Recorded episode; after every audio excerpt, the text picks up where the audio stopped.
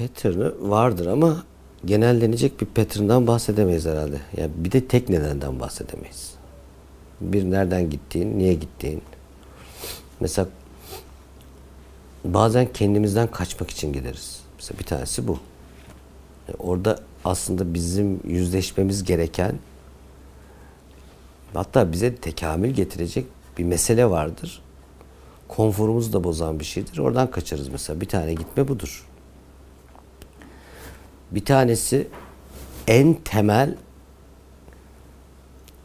yaşamsal meselelerinin bile karşılamayan bir yerdeysen de gidersin. Yani birincisi en çok budur herhalde gitme nedeni. İşte biz bir gezme gitmesinden bahsetmiyoruz anladığım kadarıyla değil mi? Bir yerden gitmek durumunda kalmak. Tehdit altında hissettiğimizde gideriz. Ama neyimizin tehdit edildiğine de bakmamız lazım. O tehdit gerçek bir tehdit mi? Otantik mi? Yani şimdi ve burada gerçekten bir tehdit var mı? Yoksa biz bireysel tarihimizden getirdiğimiz bir mesele yüzünden onu bir tehdit gibi mi algılıyoruz? O bakmamız lazım. Yani birisi bana hakikaten olduğum yerde can sağlığımı bile tehdit altındaysa oradan giderim tabii ki. Yani biyolojik olarak bile giderim oradan.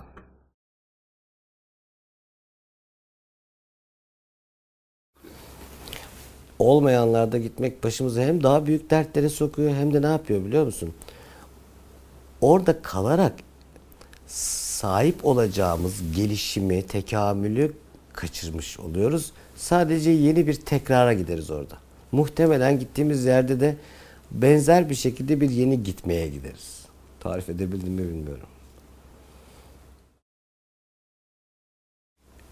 Bir ilişkidesin ve bu ilişkinin seni çok zorlayan kısımları var. O ilişkinin içinden kaçtığında ve kurtulduğunda kurtulduğunu zanneder kişi. Sonra gider İsveç'te aynı ilişkiyi 3 sene sonra yeniden kurar. Ben bunu çok görmüşümdür yani. Yani bizim sürekli yaptığımız bir şey var ya şu anda çağ da böyle gidiyor. Aman da bu sorundan bir an önce kurtulalım. Bana en çok ne sorulur biliyor musun? Bundan kurtulmam lazım nasıl? Hiç niye sorusu gelmez. Ben burada ne hissediyorum sormaz kişi. Nasıl kurtulmalıyım bakar. Nasıl kurtulmalıyım demek niyesine bakmaksızın yeni bir tekrara gitmektir genellikle.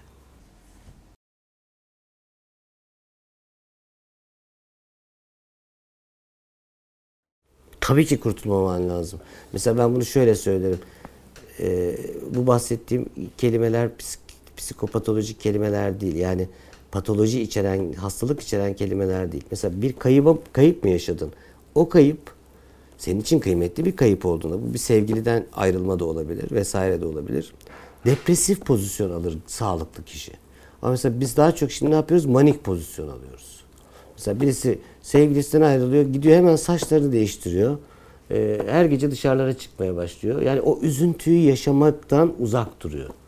Halbuki sağlıklı birey daha doğrusu sağlıklı olmaya yürüyecek. Sağlıktan kastım böyle bilindik sağlık falan değil. Yani tekamül etmiş, kendi yaşamını destansı bir hale getirecek birey birazcık o noktalarda depresif pozisyonda durmalı. Biz sıkıntılı, olumsuz gibi görülen duygularımızı hemen bertaraf etmeye çabaladığımız için gidiyoruz.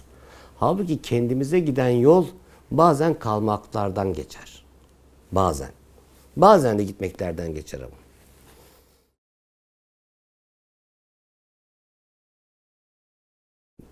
Bu eziyeti çekmem gerekten başka o çektiğin eziyete bir bakman lazım bir de. O çektiğin eziyet bir eziyet midir gerçekte yoksa sen bir eziyet gibi mi yaşamaktasın? Yoksa geçmişten getirdiğin tarihsel hikayelerin nedeniyle bunu bir eziyet gibi mi yaşamaktasın? Nerene girdi yani? Bir kere önce nerene girdi bir ona bak. Nerene ne girdi? Ne hissediyorsun?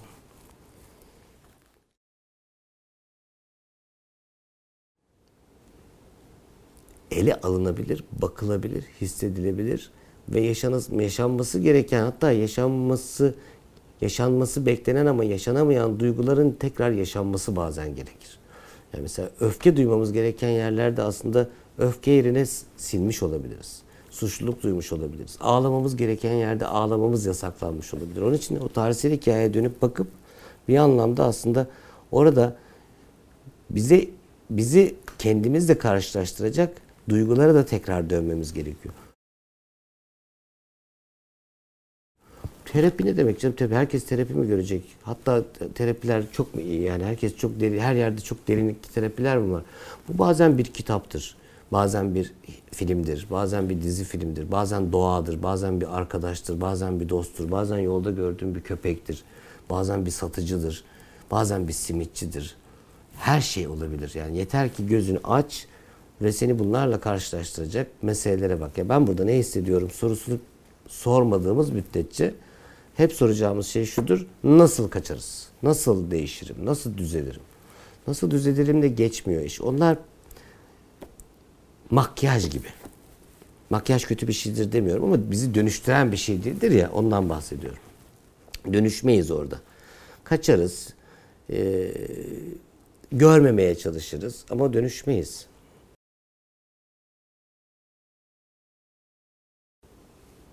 Bana ne iyi gelir? İşte çok yapılan hata bu. Bana ne iyi gelir? Bana ne iyi gelir? Burada ben niye kötü hissediyorum ve ne hissediyorum sorusu sorulmadan sorulmuş kaçma cümlesi olur genellikle. Depresif insanlar kişi kendini o kadar kötü hisseder ki kendinden nefret eder, kendini beğenmez, mutsuzdur. Hayatta zevk aldığı her şey yoktur artık. Adeta hiçbir şeyden zevk almaz. Ben derim ki en kötü hastalıktır yani. Çok kolay da tedavi edilen bir şeydir depresyon ama çok kötüdür. Niye biliyor musunuz? Mesela bacağınız kırılsın, ameliyat olsun, sizi hastaneye yatıralım. Şöyle bir şey vardı. Düzeleyim de şunu yapayım. Abi depresyonda düzeleyim de şunu yapayım yoktu. Bir şey yapmak istememek var yani. Ne kadar fena. Hiçbir şey istemiyorsun yani. Şimdi bu kişilere genellikle yakınları, aileleri iyi gelmek adına ne yaparlar biliyor musun? Ay bak sana ben tatil bileti aldım şuraya götürüyorum. Bak en sevdiğin yemeği yaptım. Abi hiçbirini istemiyorum ki. Üstelik kişi bir de kendini daha da suçlu hisseder. Bütün bu emeğe karşılık veren bir şey veremediği için. Ben hatta onlara derim ki yakınlarına da kendilerine de lütfen bir süre iyi olmaya gayreti kes. Nasıl yani? Evet iyileşmeyi bile talep etme. Çuval gibi yat. Siz de ona iyi gelecek diye onu bir şeylere zorlamayın. Yanında gülmek zorunda olduğun, performans göstermek zorunda olduğun insanlarla uzak dur derim. Çünkü o performans iyice yorucudur. Şimdi sen benim çok sevdiğim bir arkadaşımsın ve beni kötü görüyorsun. Ve benim çok mutlu olduğum bir şey yapıyorsun ben iyi gelim. Ben bir de senin bütün bu emeğine karşılık veremediğim için kendimi daha da beter hissediyorum.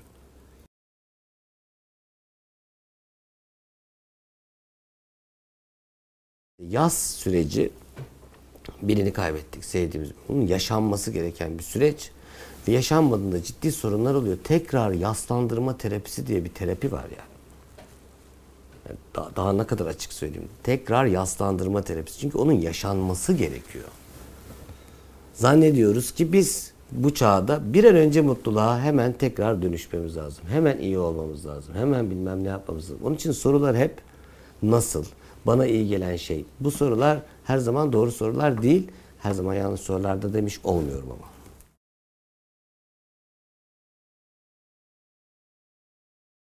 Yani sanıldığı gibi her şey bilim bilim adamlarının bulduğu şeyler değildir. Kadim bilgilerle gelir. O kadim bilgiler ya insanoğlu var oldu olalı ölüyor. İnsanoğlu var oldu olalı yakınlarını kaybediyor.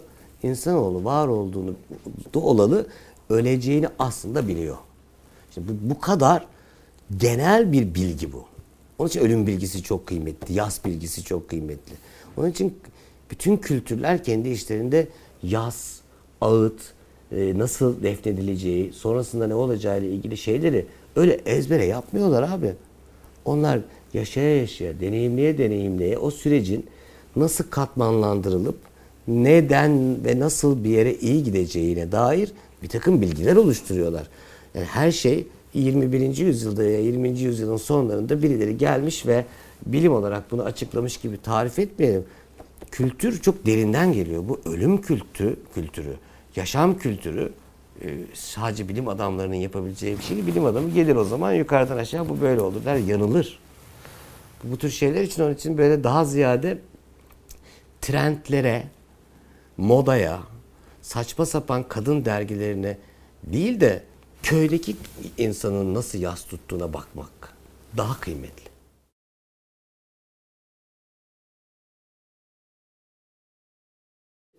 Şimdi şehir e, insanı garip bir şekilde işte çocuğun bazı şeylerle karşılaşmasını engellemenin sağlıklı olduğunu hep zanneder.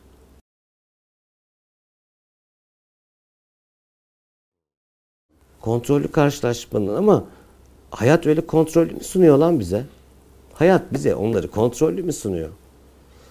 Dolayısıyla yani bir çocuğun e, cenaze görmesi, mezarlığa gitmesi, defnetmeyi görmesi, kendi kültüründe yakmaysa yakmayı görmesi, e, küllerinin denize atılması ise onu görmesi gibi şeyler yaşamın hazırlık aşamalarıdır ve bunları böyle her şeyi çocuklardan uzak tutarak onlara iyi bir eğitim verdiğimizi, onların sağlıklı olacağını zannedemeyiz. Eğer bunlar çok sporadik, tek olan bir şey olsaydı çocuk bunu görmesince ulan yüzde yüz olacak yani bu. Yani bunu çocuk yüzde yüz karşılaşacağı bir şeyi çocuğa göstermemek bir anlamda bu.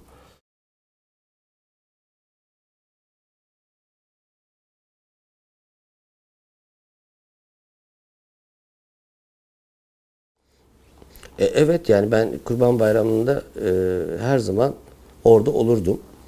E, dönüp bana baktığında bu beni ne vahşi bir adam kıldı, e, ne korkan bir adam kıldı. Hatta bazı şeyleri düşünmem için o zaman bile kafamdan neler geçtiğini, ölümün nasıl bir şey olduğunu.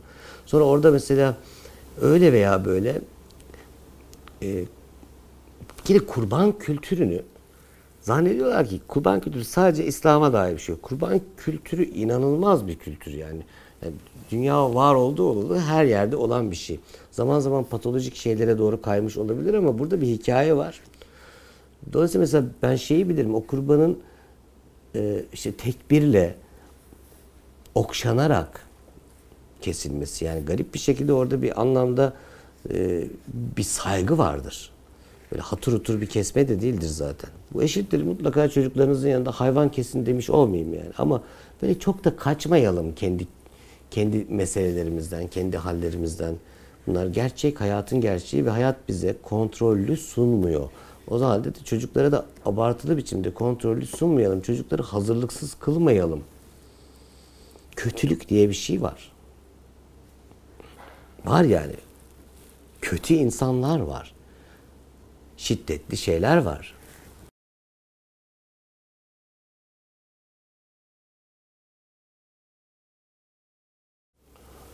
Ben tabii e, geleceği tahmin e- etmek noktasında noktasında lafından nefret ediyorum. Bunu kim dilimize kalktı bilmiyorum. Var mıydı eskiden noktasında diye bir şey ya? Yoktu. 40 yılın başı belki ama noktasında diye bir şey var. Bana bile pelesenk oldu. Ee, bilmiyorum tabii her şeyi tahmin etmem. Her şeyi ben görüyorum. Gelecekte de böyle olacak gibi bir noktada değilim. Endişelerim olduğunu söyleyebilirim. Ee, ama başka değişkenler gelip o steril ebeveynlerin yaptıklarını bozabilir de. Yani onlar ne kadar steril biliyorsunuz ama şu anda da tam tersine hiç steril olmayan bir çağda ve dönemde yaşıyoruz yani. Büyük bir hazırlıksızlık herhalde. Ee, yaşamla baş etmekte güçlük çeken bireyler yetiştirmek iyi bir şey olmasa gerek. Hayat da zaten öyle sanıldığı gibi sadece mutluluktan örülmüş bir şey değil yani. Hayat bayağı aynı zamanda şiddetleri olan, karanlığı olan bir yer. Ee, sadece yumuşaklıkla ve kaçınarak yaşanılacak bir şey değil. Sterilite artık abartılı biçimde şöyle mesela çocuğun mikrop alması gerekir ya. Bağırsağında florası var bu çocuğun yani. Yani çocuğun mikroorganizmalardan bile uzak tutuyorsun tümüyle. Ben çocuğa iyi bakmayalım demiyorum ama yani bir batılı kadın çocuğu bak toprakta, kumda, şurada burada çupur çupur oynuyor. Ben her gittiğim yerde ve ağlamıyor da bağırmıyor da bizim buradakiler bir acayip çocuğu hiçbir şey elletmiyorlar. O çocuk hani geçti mi ruhsal olarak, biyolojik olarak bile karşılaşmayı ertelediğim müddetçe birdenbire karşılaştığında zaten işte bağışıklığı bile oluşmamış olur. Yani çok tehlikeli şeyler bunlar. Hayatın içine karışma. Hayatın işine karışma. Her şeye müdahale etme. Bu bir iktidar gibi. Onlar sizin çocuklarınızın lehine değil. Onlar sizin lehinize. Kendinizi iyi hissetmek, kaygılardan uzak durmak, kaygılanmamak adına çocuğun hayatını mahvediyorsunuz. Sen kendi kaygını çocuğun üzerinden çözme. Git adam gibi kendin çöz. Çocuğu da buna alet etme diyorum. Yoksa zaten sana öğretir hayat bunu. Öğrenmeden gidersen de yaşamamış olursun ki ne yazık işte o kötü fena yani. Sana söylüyormuşum gibi ama sana söylemiyorum.